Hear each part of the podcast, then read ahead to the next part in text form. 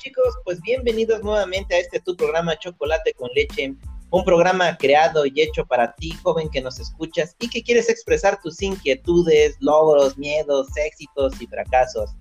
Pues hoy tenemos una invitada muy especial con nosotros, es otra de mis alumnas, se llama Atsiri y pues el tema a tratar de hoy es el calentamiento global. ¿Cómo estás Atsiri? Muy buenas tardes. Hola, buenas tardes, estoy bien, ¿y usted? Eh, muy bien, gracias.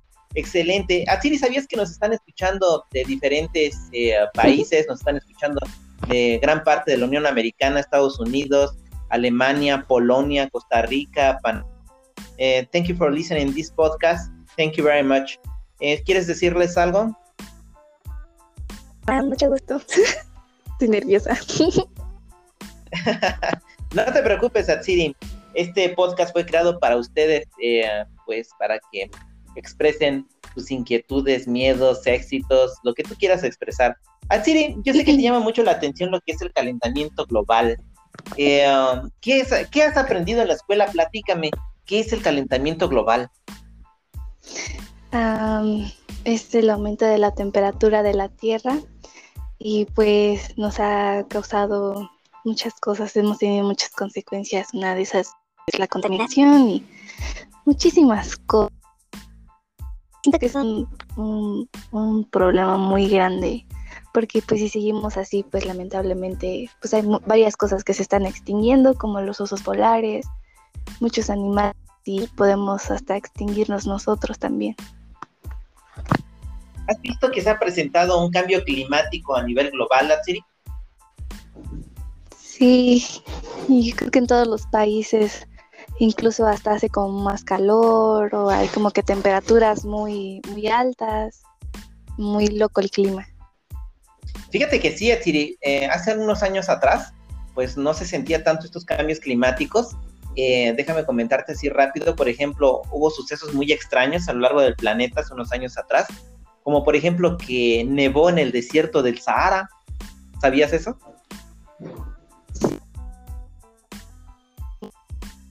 Clima y pues que no eso afecta porque hay muchos y pues eso afecta también. Pues sí, ¿no? Porque inclusive al alterarse el clima, obviamente pues afecta, por ejemplo, las cosechas, ¿no? Al afectarse las cosechas, pues no va a haber que comer y entraríamos en otro problema que sería pues la hambruna a nivel global.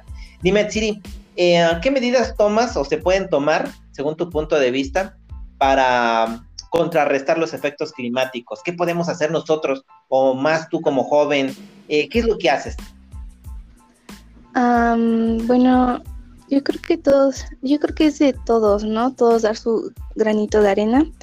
Y pues yo en mi caso estoy con mi mamá, este, plantando árboles y este, estamos como consiguiendo semillas de diferentes árboles y también lo que es o así, tratamos de tener nuestras así pequeñas y pues, gracias a Dios se nos ha dado hacer este ir este ¿cómo se llama? ¿Como una pequeña huerta? ¿Mande? ¿Como una pequeña huerta? Ajá, una pequeñita. Entonces pues estamos empezando a hacer, bueno, este, a plantar árboles y pues yo siento que de nuestra parte pues estamos haciendo mucho y pues también deberíamos usar menos plástico, nuestras propias botellas o levantar igual la basura, ya que pues la basura se va a los ríos y los ríos este, se va al mar y pues eso también afecta a los animales este, que viven en el mar y Claro. Muy poca gente lo sabe, pero ahorita se van a enterar. Mi alumna Tsiri también estuvo viviendo mucho tiempo en Estados Unidos, específicamente en Chicago, ¿no es cierto? ¿Cuántos años estuviste viviendo ahí, Tsiri?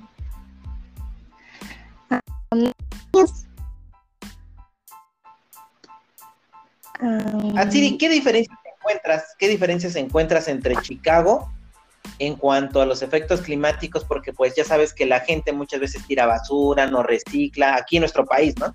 No recicla, tira basura, pues eh, digamos que tiene una mentalidad muy diferente. ¿Cuál es la diferencia que tú encuentras de Chicago a México cuando decides venirte a vivir para acá en cuanto a eso? Ah.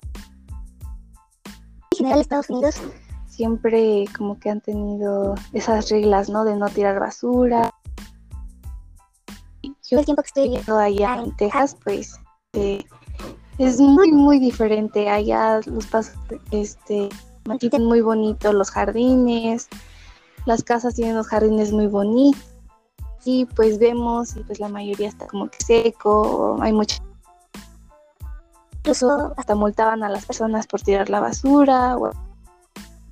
Yo siento que en parte allá en Estados Unidos es muy padre que puedan hacer eso, levantar la basura, como la basura y mantener pues, los áreas verdes limpios. Es lo que hace falta aquí en México, que mantener limpio no solo es del gobierno, también es de, la persona que tenga ese instinto de tener sus áreas. Claro. Así, ¿por qué piensas que es importante ahora en esta cuarentena que todos estamos encerrados? Que pues es difícil porque han cerrado muchos comercios, no es como antes ha habido un cambio total. Estabas comentándome hace ratito acerca de pues que estás eh, eh, teniendo, implementando una pequeña huerta ahí donde tú vives. Eh, ¿Piensas que sea un cambio necesario el que cada uno de los habitantes de México pudiera tener su propia huerta? ¿Cuáles serían los beneficios a nivel global y cómo afectaría esto un cambio climático? Pregunta. Bueno, yo creo que tendremos un aire, un aire más limpio, como puede ser lo de los árboles, ya que pues poco a poco los van talando y pues eso afecta también al ambiente ya que pues igual eso genera oxígeno y pues eso los árboles como que limpian el oxígeno entonces pues entre menos árboles pues más más este más contaminación el aire está más sucio. Entonces pues es que son varias cosas no solo sería plantar árboles también serían otras plantas usar menos eh, menos el carro y usar más las bicicletas. Pero pues sí este, afectaría porque sería un cambio muy grande. Tendríamos que acostumbrarnos a hacer pero pues sí estaría muy difícil. Igual de los carros que son este solares, igual eso está súper bien. Digamos el petróleo, que al igual eso contamina demasiado mucho a, o sea, todo, ¿no? Entonces, este, pues es que son varias cosas, igual los paneles solares del agua, los calentadores solares, perdón, este, son muchísimo mejores, como que usar más cosas solares para no contaminar tanto el ambiente, pero así como las personas son, pues es muy difícil hacer que reflexionen ante la situación que estamos pasando. Exactamente, eso es lo que yo, yo te iba a preguntar. Tú vives en Tizayuca, ¿Cuál es? Imagínate que tú el día de mañana fueras presidente municipal de Tizayuca. De acuerdo a la problemática que tú me estás eh, comentando, ¿qué es lo primero que implementarías en Tizayuca? ¿Qué es lo que nos hace falta para hacer ese cambio de mentalidad, ese cambio eh, en cuanto a un cambio climático, que seamos más limpios, en energías limpias? Ah, Mm, pues yo creo que lo primero sería levantar la basura, que es un gran problema, que hasta muchas personas tiran demasiada basura aquí con tal de no pagarla. Este, yo creo que sí sería una de las primeras este, levantar la basura o igual como que multar a las personas que tienen la basura, empezar a plantar árboles, a lo mejor solo las personas que realmente necesiten salir este con su coche, pues darles el permiso y las que no, pues sí tener como que su bicicleta, que la mayoría de las casas tuvieran sus calentadores solares. ¿Qué más podría ser? ¿Usted qué Buena pregunta. Fíjate que yo empecé a implementar algo a Chiri eh, mi jardín no es pequeño, es pequeño. Eh, tú sabes que pues aquí en Tizayuca pues los jardines son pequeños. Lo primero que yo hice, porque yo soy un amante de la naturaleza, igual que tú, es que yo empecé a sembrar árboles frutales en mi jardín. En mi jardín, eh, por ejemplo, tengo sembrado un manzano, un árbol de manzanas, y también sembré un árbol de durazno y un árbol de uvas.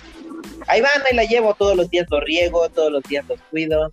Pienso que es importante tener un jardín, así como dices tú, tener tu propia huerta, como para que tú eh, el día de mañana puedas utilizar tus propios alimentos y no comer los que tú compras generalmente en una tienda, que ya vienen pues modificados genéticamente, ahora con los famosos alimentos transgénicos, ¿no?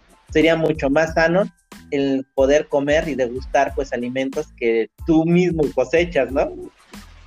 Sí, sí, la verdad es que es como que más saludable. Mira, Chiri, por último te quiero hacer una pregunta. ¿Cómo, harías o qué harías para que la gente cambiara positivamente su mentalidad a todo lo que me acabas de comentar?